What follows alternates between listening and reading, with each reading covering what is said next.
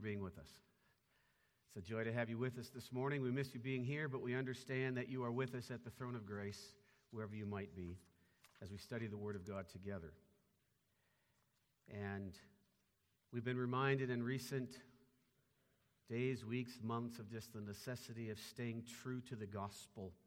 Compromise is all around us. And so, what are we to do then as a people of God? Well, we just stand firm on the gospel.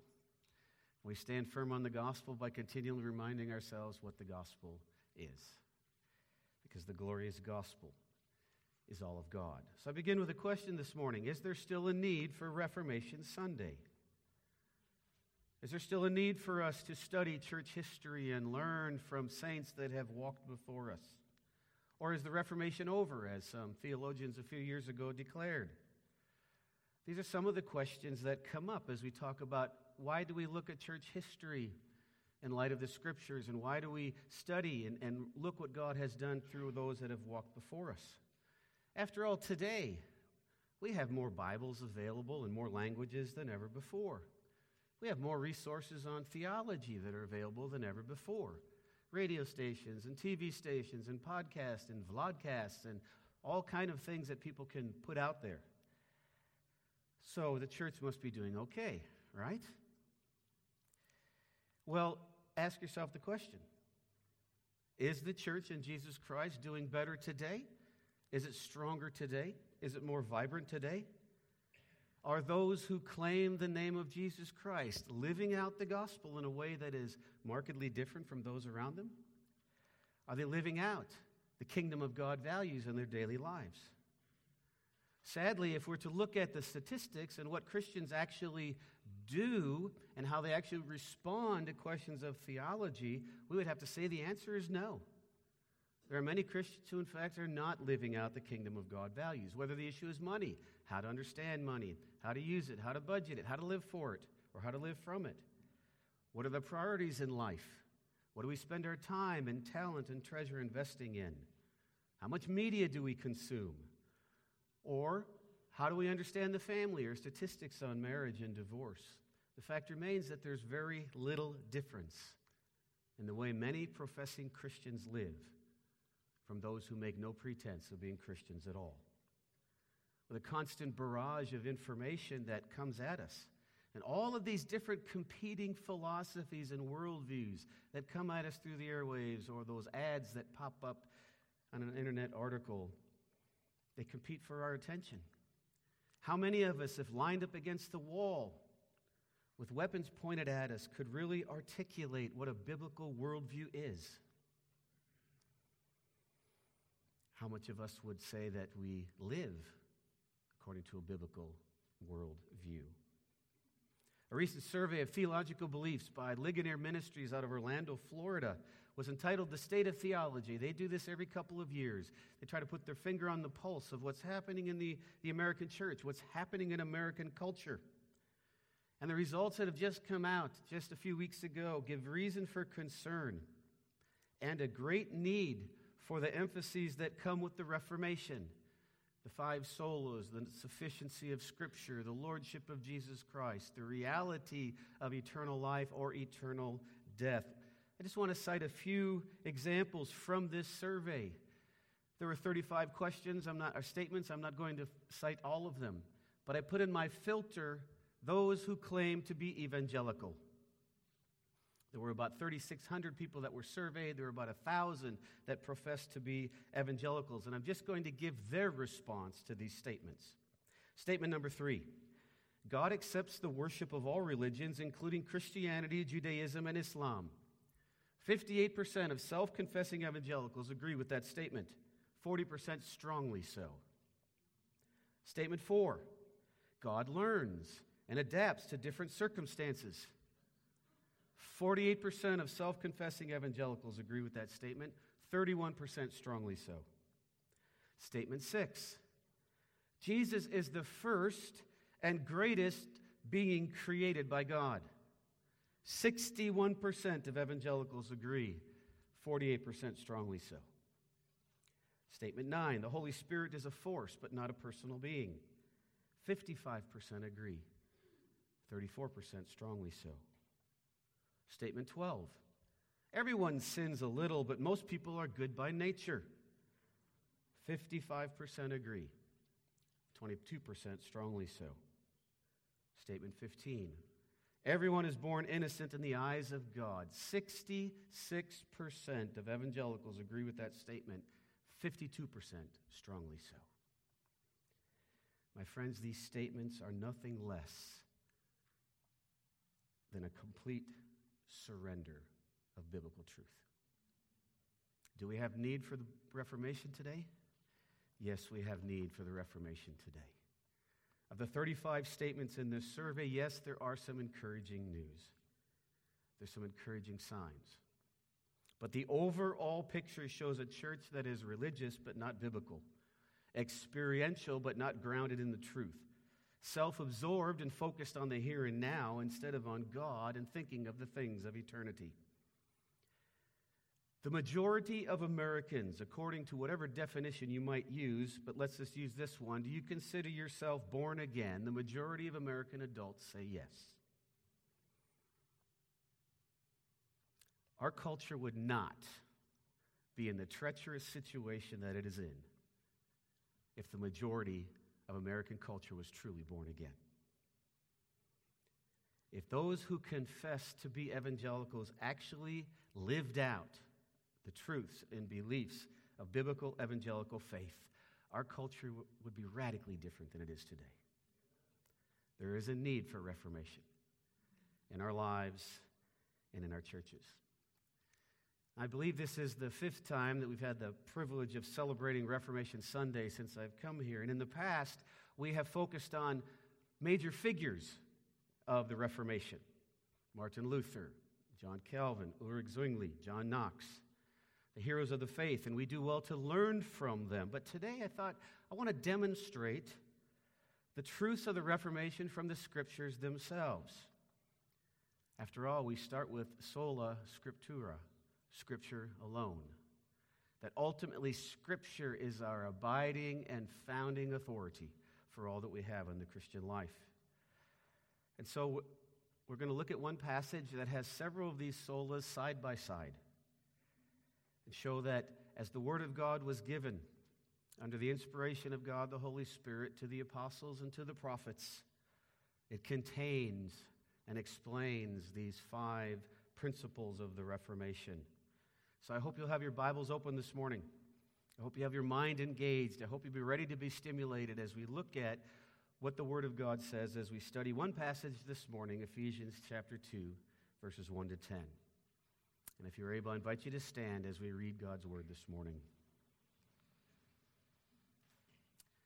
And the inspired and truthful and authoritative word of God says, And you were dead in the trespasses and sins in which you once walked, following the course of this world, following the prince of the power of the air, the spirit that is now at work in the sons of disobedience among whom we all once lived in the passions of our flesh, carrying out the desires of the body and the mind, and were by nature children of wrath, like the rest of mankind. But God, being rich in mercy, because of the great love with which He loved us, even when we were dead and our trespasses, made us alive together with Christ. By grace you have been saved and raised us up with him and seated us with him in the heavenly places in Christ Jesus, so that in the coming ages he might show the immeasurable riches of his grace in kindness toward us in Christ Jesus. For by grace you have been saved through faith. And this is not your own doing. It is the gift of God, not a result of works, so that no one may boast. For we are his workmanship created in Christ Jesus for good works, which God prepared beforehand that we should walk in them. As God has given us His word for its intended purpose, may we receive it this morning as He teaches us through His Holy Spirit and for His glory. Let us be seated. Just a brief summary of what's going on in the book of Ephesians. It is really Paul's theology of the church. So, for three chapters, he's teaching about all of these great blessings that we have in Christ. He starts by saying, In Christ, we have all these spiritual blessings. And then for three chapters, he will say, As a result of these blessings, this is how we are to live it out in Christian faith among the community of believers. And so, if we had been dropped right into the middle of a series on Ephesians, and we arrived at this point, we would have seen some of the blessings that are ours in Christ, such as the fact that God chose us in Christ unto election and eternal salvation, our predestination to be adopted as the children of God, our redemption from bondage to slavery to sin, the forgiveness of our sins, the promise of a rich eternal inheritance, the sealing of God the Holy Spirit who guarantees our eternal life. Then we would have seen at the end of chapter 1 that Paul tells the church at Ephesus how he is praying for them. He writes out his prayer, as it were, and he says, This is how I'm praying for you. That they would be, have, be able to understand, that their minds would be open, that they would understand who they have in Christ, what they have in Christ, and who they are in him. And so by the time we get to chapter 2, we see that there are many reasons for us to be grateful. Grateful for what God has done for us in Christ.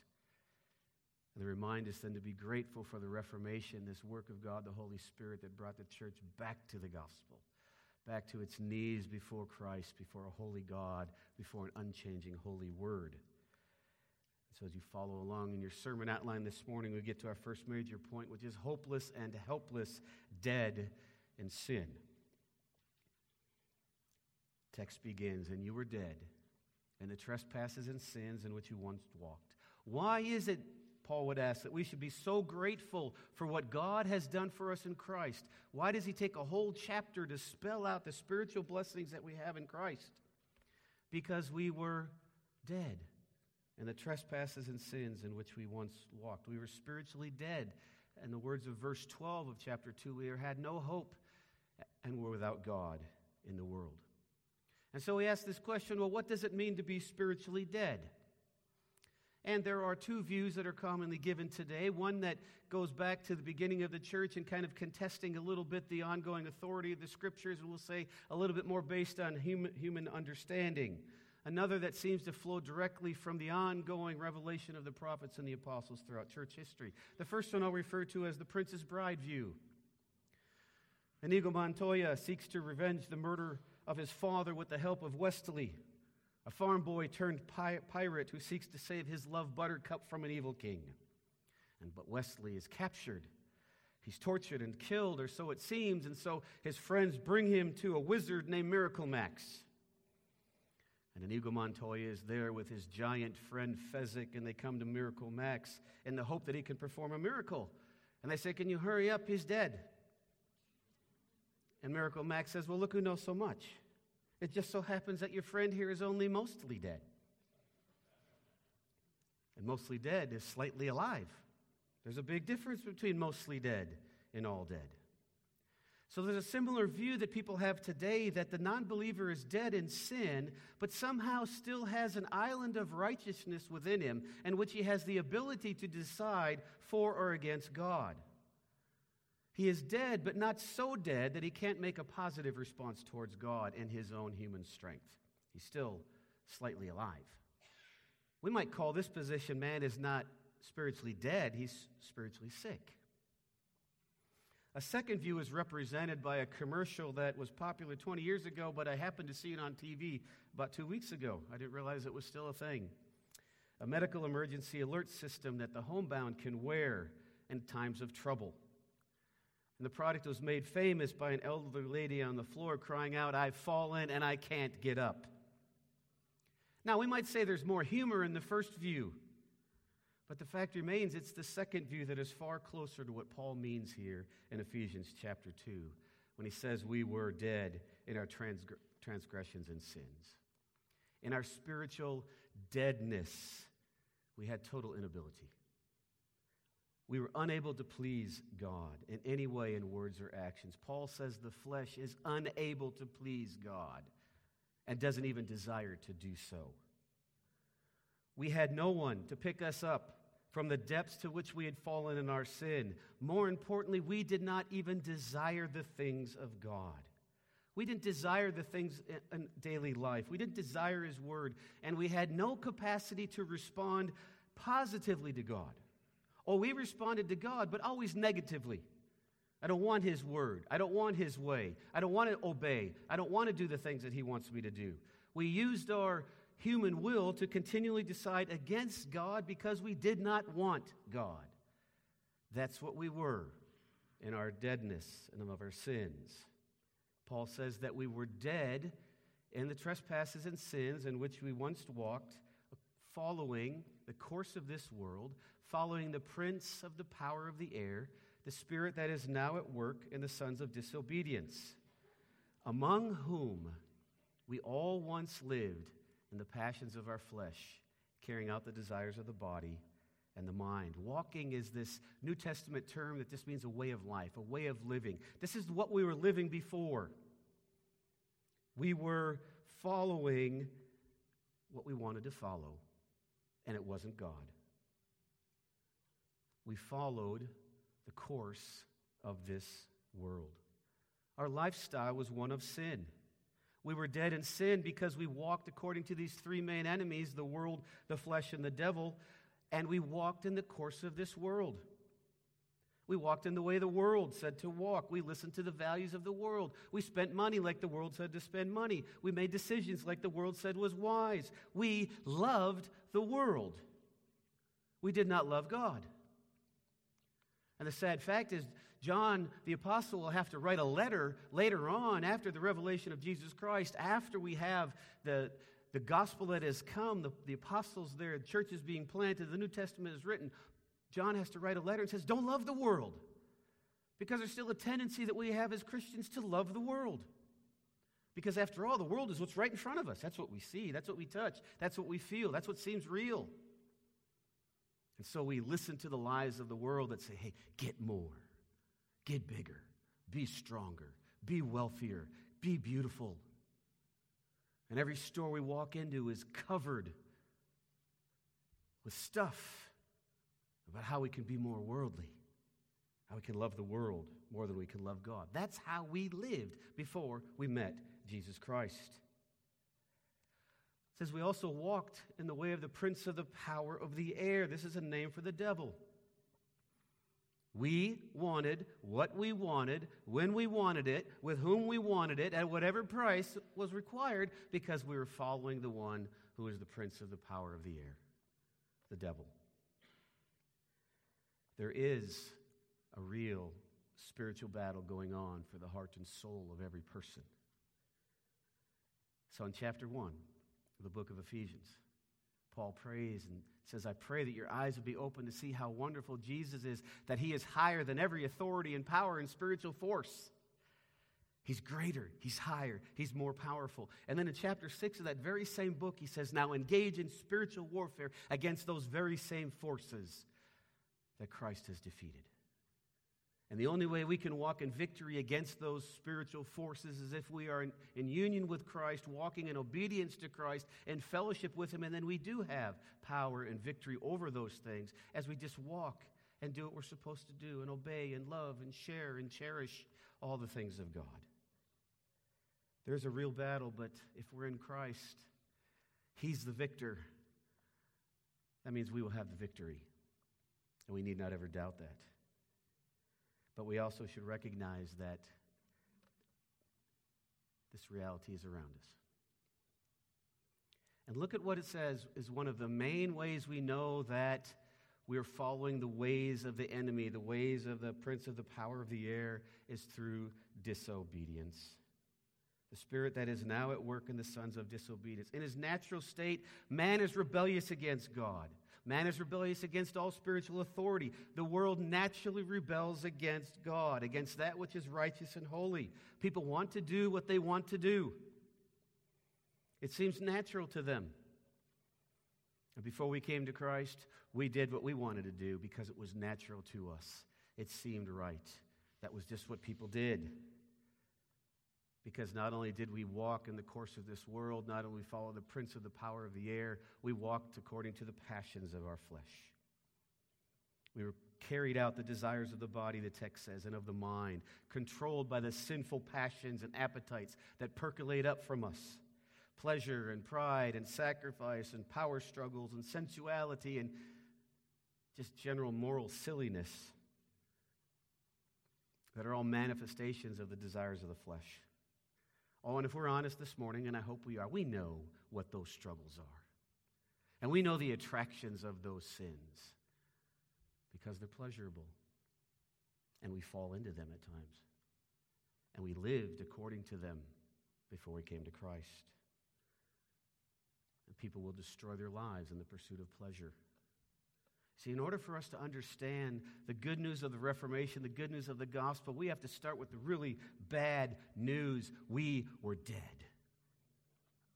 We were on the path to destruction.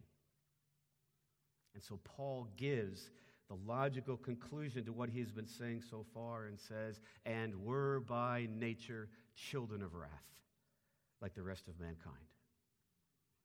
The culture tells us, oh, you know, people are basically good, and it's only the influence of the culture that brings them down. And the answer is, where does all this cultural influence come from except from sinners? So we are not born basically good. We are born sinners by nature. You ever wonder why you do certain things? Why did I do that? Why did I say that? Why did I think that? Why did I plan that? Why was I in that place?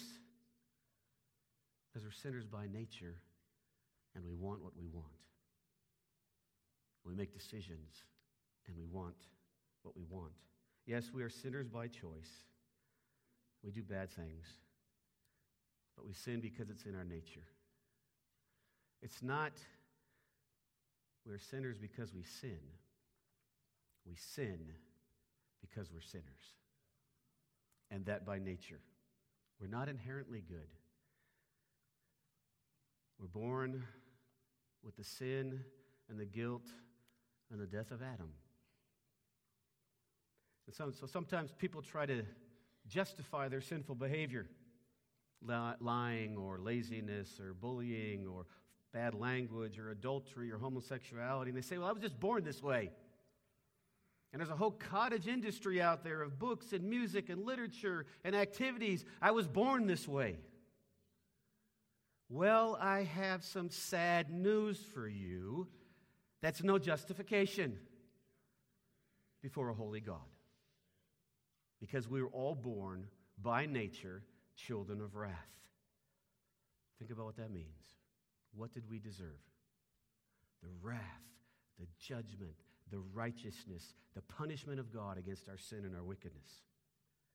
We had total inability. Even worse, we had no desire for the things of God.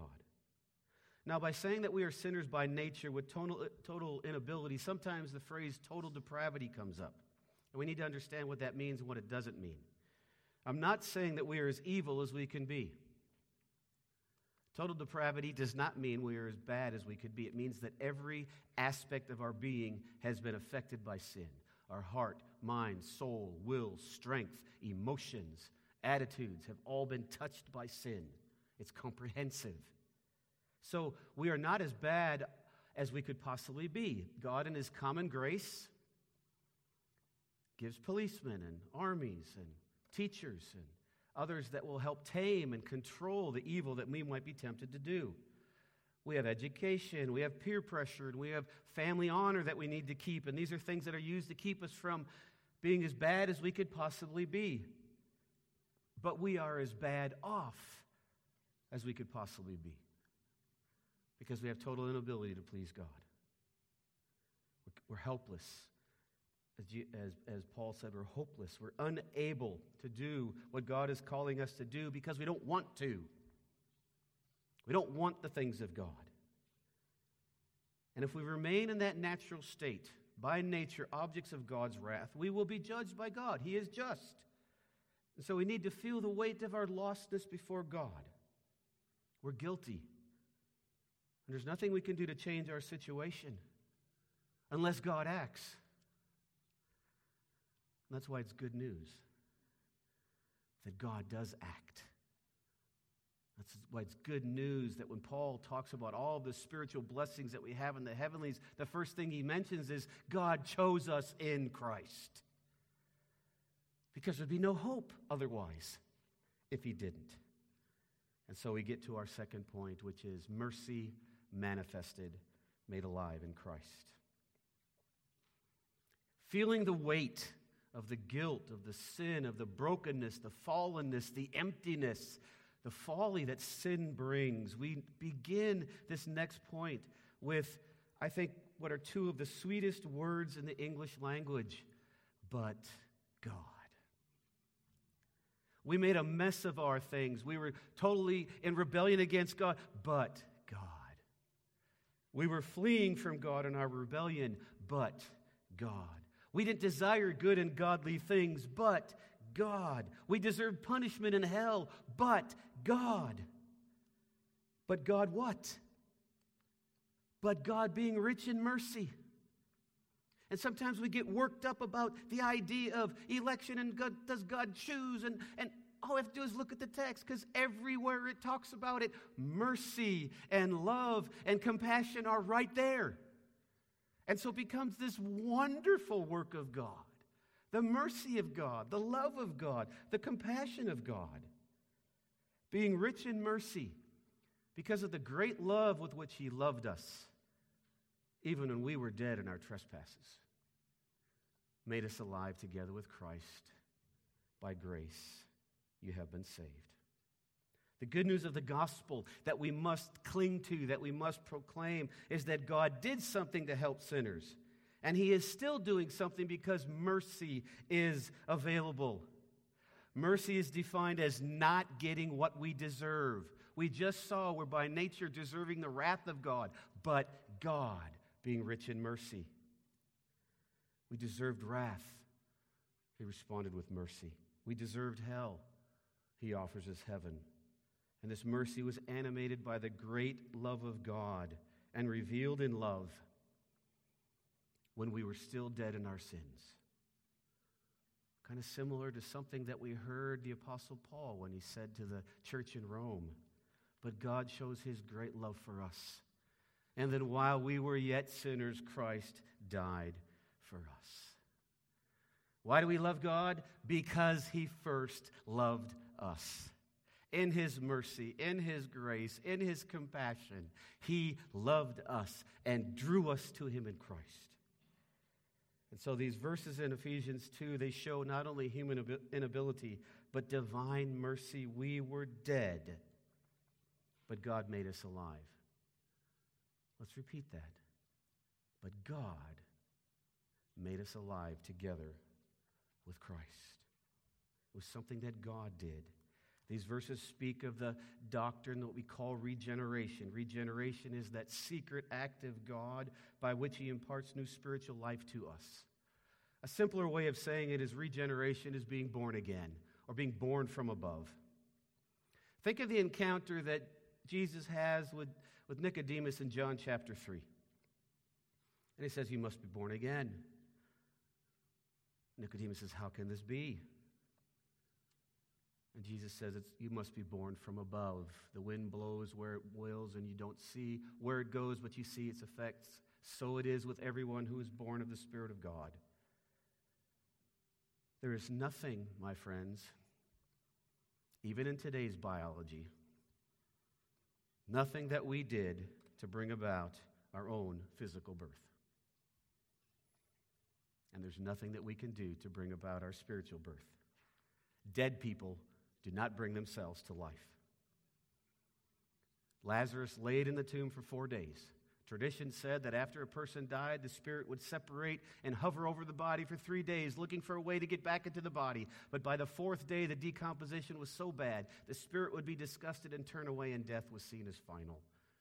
Four days after Lazarus was dead, Jesus stood outside the tomb and said, Lazarus, come forth and he was brought back to life. In a similar way, my friends, we were dead in the tomb of our sin and rebellion, and there was nothing we could do to make ourselves alive until God called out to us and his light shone into the darkness, and he said, Come alive. and rise to life. And he made us alive in Christ.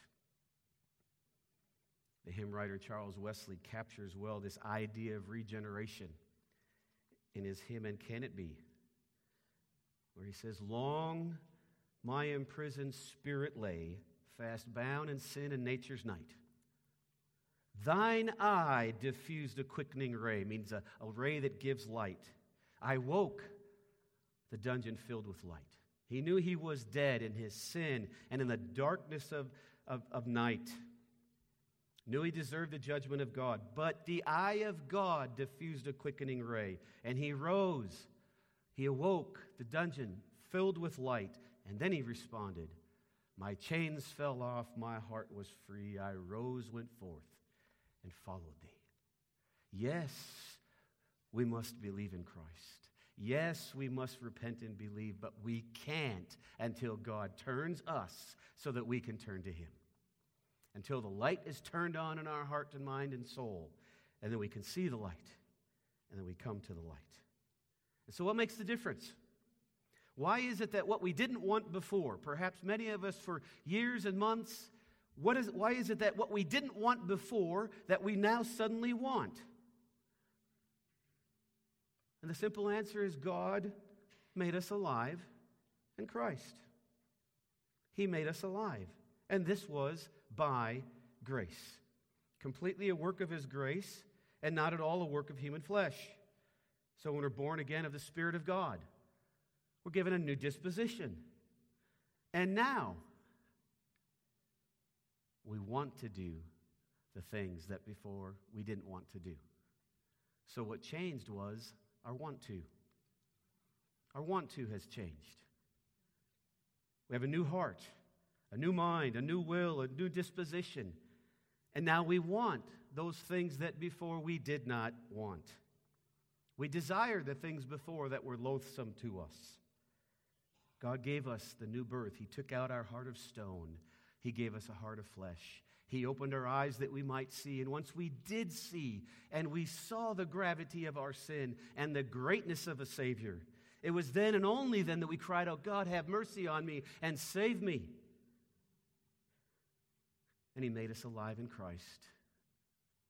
By grace, you have been saved. And after He made us alive in Christ, he raised us up with him and seated us with him in the heavenly places in Christ Jesus, so that in the coming ages he might show the immeasurable riches of his grace in kindness towards us in Christ Jesus. We've been raised spiritually with Christ. We're seated with him at the right hand of the Father. This is our union with Christ, which would be a, a great doctrine to study someday, but we don't have time this morning. But it's just Christ brought us to himself, united us with him. His death was our death, his uh, burial was our burial, his resurrection was our resurrection, his ascension is our ascension. And we are with him at the right hand of the Father. And what is the purpose then of this spiritual resurrection, of this new life? To show how great God is in his mercy and grace to show that our salvation is entirely a divine work of God the Holy Spirit. To show how kind and merciful God can be towards sinners who deserve nothing but his wrath. It's so others will look and say, Wow, why is that person saved? Well, for one reason to show how great and kind God is towards an undeserving sinner. Think of your own spiritual life. Why were you redeemed from your sin and bondage? Why were you set free from sinful thoughts and brought to spiritual life? Why do you now want what before you didn't want? So that your life might display the immeasurable riches of God's grace and kindness toward you in Christ Jesus. It's all about God from beginning to end soli Deo Gloria, to the glory of God alone. I had the privilege a number of years ago speaking in a church in Pennsylvania. sharing about what our ministry was in the Arab Middle East. And afterwards, had a chance to talk with the pastor. He talked about the beauty of grace. Why would God have grace on people such as us? It was for the praise of his glorious grace. But he said this, and he's, he's right on in his response. After talking about how wonderful grace is, he said, Well, when I get to heaven, Jesus is going to say to me, You lucky sinner, I sure got you out of that mess, didn't I? That's the only response that will give him glory forever. He wanted to display his glorious grace to those who did not deserve it, so that others might look on and say, Salvation truly and only can be all of God. So we were hopeless and helpless. We were dead in our sins. Mercy was manifested. We were made alive in Christ. And thirdly, deeds displayed, saved by grace for works. So Paul is going to show then what's the outcome of this divine work of God in our lives. And so we get to these passages that we know so well, but it's helpful for us to understand them in their context. For by grace you have been saved through faith, and that is not your own doing, it is the gift of God. Not as a result of works, so that no one may boast, for we are his workmanship, created in Christ Jesus, which God prepared beforehand that we should walk in them. The kindness of God and His mercy have been manifested towards us by grace. Well, if mercy is not getting what we deserve, we saw that we deserved hell, we got mercy, then grace is getting what we do not deserve. Grace is God making us alive in Christ. Grace is God choosing us for eternal life and not sending us to hell. Grace is God loving us even when we were still sinners. Grace is God saving us through Jesus Christ. And as our eyes are open to see the ugliness of our sin and the beauty of the cross, when we see our spiritual poverty, we cry out for Him to save us because these riches are made available to us in Christ. And we apply and we receive and we experience the blessings of salvation through faith as we throw ourselves completely upon Him for His mercy and say, Please forgive me, a sinner. So, Paul wants to make it clear he says, This is not your own doing, it is the gift of God. And so there's discussion over then what the meaning of the word this is. What does it refer to? And some say, well, because this is in the neuter form, and you know, in different languages you have the masculine, feminine, neuter, you have different forms. We don't have this in English, so sometimes it's hard for us to grasp. Since this, the word this, is in the neuter form and faith is feminine, that faith is not in view here. That, well, somehow God does all of the things that are necessary except faith. But we misunderstand what Paul is saying here. Faith is, not, is a gift that we exercise, it is not something that we possess inherently. In fact, the, the word this being in the neuter form refers to this entire passage. All the process of salvation, everything involved in salvation, is given by grace. It refers to the whole process of salvation, of God making dead people alive. And then they're able to believe. Even the faith to believe is a gift given by God so that no one can boast. Our boasting will only be in the Lord. And this salvation and this grace is not as a result of works so that we cannot boast, as I've said. We do not initiate salvation and we don't receive it as a reward for our works. We can only boast in the Lord. As we give our testimonies, what God has done in our life, it should always be this is what God has done in my life. Let me tell you about the story of how God saved me. Let me tell you how God has changed me. Let me tell you how God has prepared a great destiny for me. Harry Ironside was a great Bible preacher about a, century ago, and he told of a prayer meeting where a man gave a stirring testimony of God's grace in his life.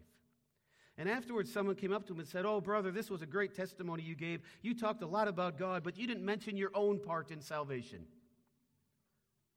He thought for a moment and he said, You're right. I, didn't, I did leave that part out. My part was to run away from God as fast as I could, and his part was to catch me. Think about this, my friends. The only thing that we bring to our own salvation is our sin and rebellion that makes it necessary. Everything else comes from God. And the reason for that is so that we would be humble before God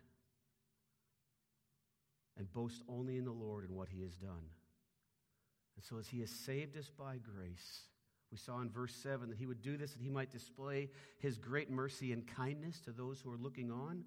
But in verse 10, we see another reason why we're saved by grace because we're His workmanship, His masterpiece. He's making us into a new creation, one body in Christ, both Jew and Gentile, a new humanity, if you will, that is showing the goodness and grace of God. And that goodness and grace of God will be manifested in the good works that happen in the lives of his children. God displays his grace in us. So, by the power of that grace, we might show it to others through our good works. We are not saved by our works, we are saved to perform works. We are saved by the work of Christ. We are saved by the work of Christ that leads to salvation. And once saved, we perform works that leads to rewards. And so Paul is telling us look, God has stuff for us to do so that others will see what he has done in our lives and is doing in our lives and will empower us and give us the ability to go out and do it. And this fits in well then that God has had a plan from before time of what he would do in his, in his people. Ephesians 1 4 says that we were chosen in Christ to be saved before the foundation of the world, before time. The result that we would be holy and blameless. In Ephesians 2 7, that we are saved by his grace to display his glories to a watching world. Now, here in chapter 2, verse 10, it says that we would show that God is kind and holy through the practice of the good works that we perform under his power. So there's application, there's result, there are results. The new birth leads to new life, and that new life will show through the power of God. So the first three verses that we see here talk about how we used to live, and verse 10 says how we are to live now in the power of God. As the Reformer said, grace alone saves, but the grace that saves is never alone. God does not give stillbirths. God does not give false births. He gives authentic new births in the Spirit that result in transformed lives for His eternal glory. And so, as we look at this message this morning, hopeless and helpless, we were not just simply mostly dead, we were dead and unable to respond to God. And we deserved His wrath and judgment. But God, but God made us alive in Christ. He called us out of darkness into light. He called us from death unto life. He opened our hearts, opened our eyes, gave us ears to hear, and we gladly and joyfully responded to his mercy and grace. And then, thirdly, we will show it to others. Let the redeemed of the Lord say so. By our words and by our works, we will show that we have been saved, and it will only be boasting in the Lord. For what else can we boast in? all boasting outside of the Lord will accomplish nothing. And so, we began this service. We're going to end this service by looking at the five solas. Well, are the five solas mentioned here in this passage? I think we would see that they are. If salvation is completely by grace alone, then there's nothing that we can do to add to our salvation. Salvation is in faith alone because it's by faith that we cry out and believe and receive the benefits of salvation. It's in Christ alone because we are made alive in Christ, raised with Christ, seated with Christ, and we will be received by Christ's body and soul one day at the resurrection of the dead and the glorification of the body. We will not boast in anything except God. And so it'd be soli Deo Gloria who has given us all things for our salvation, as it says in Ephesians 1. In love, he predestined us for adoption as sons through Jesus Christ, according to the purpose of his will, to the praise of his glorious grace. A million billion years from now, my friends, when we are in the glorious presence of God, we will still be amazed that we will be in his presence. And we will still know that it was completely by his grace, for his glory that we are there. So, where are you this morning? Have you allowed that little island of righteousness that you think percolates in your mind and in your soul to mislead you? And now you recognize that you cannot save yourself through your own efforts or your own works? But now that you see yourself as hopeless and helpless, then cry out to the Lord and say, Have mercy on me. Say, I'm a sinner who deserves judgment. But Christ died for sinners, and I throw myself at his mercy at the foot of the cross. Perhaps you are in Christ, but you've kind of taken for granted the depths to which he went to save you and redeem you and give you an eternal inheritance. And your spirit, your mind have become a little dulled to his grace. I need a reminder from the Lord this morning and repent from that, that laziness, that spiritual lethargy. Say, Lord, I want the refreshment of the joy of the salvation you give me in Christ. Or maybe you've just forgotten about the fact that the new birth brings about the new life, and you've kind of stopped letting God work through you in the performing good works of mercy and grace and helps to other people. And you say, Lord, I, I got to stop being lazy. I got to stop looking out for number one and put you as number one and just make my life available for however you want to use me. The good thing about the grace of God is that it continually comes after us. A prayer that I've prayed for many years in my own life to the Spirit of God is do not stop pursuing me. Because I know there's more sins that I need to confess. I know there's more bad habits that have to be broken. I know there's more grace I need to understand. I know there's things that I myself need to grow in this grace that God has given me. And if that's our prayer, Holy Spirit, do not stop pursuing us so that we'll become more like Christ. Every day there'll be things we need to repent of, but every day there will be more joys of things for which we can give thanks as we experience His riches and His grace. So this morning, as we think of the five solas, but more importantly, as we think of the gospel, let's turn to the Lord and ask Him to do what only He can do as we pray now. Father, we thank you for the beauty of the gospel. We thank you for the beauty of Christ. We thank you for the truth of your word. We thank you for the joy we have of our salvation. But Father, we thank you for a grace that will not let us go and continues to pursue us so that we become more and more like Christ. And so this morning, Father, we repent of our sins, of our hardness of heart, of our silliness of mind, and we say, Lord, work in us in any way you choose that we become more like Jesus Christ.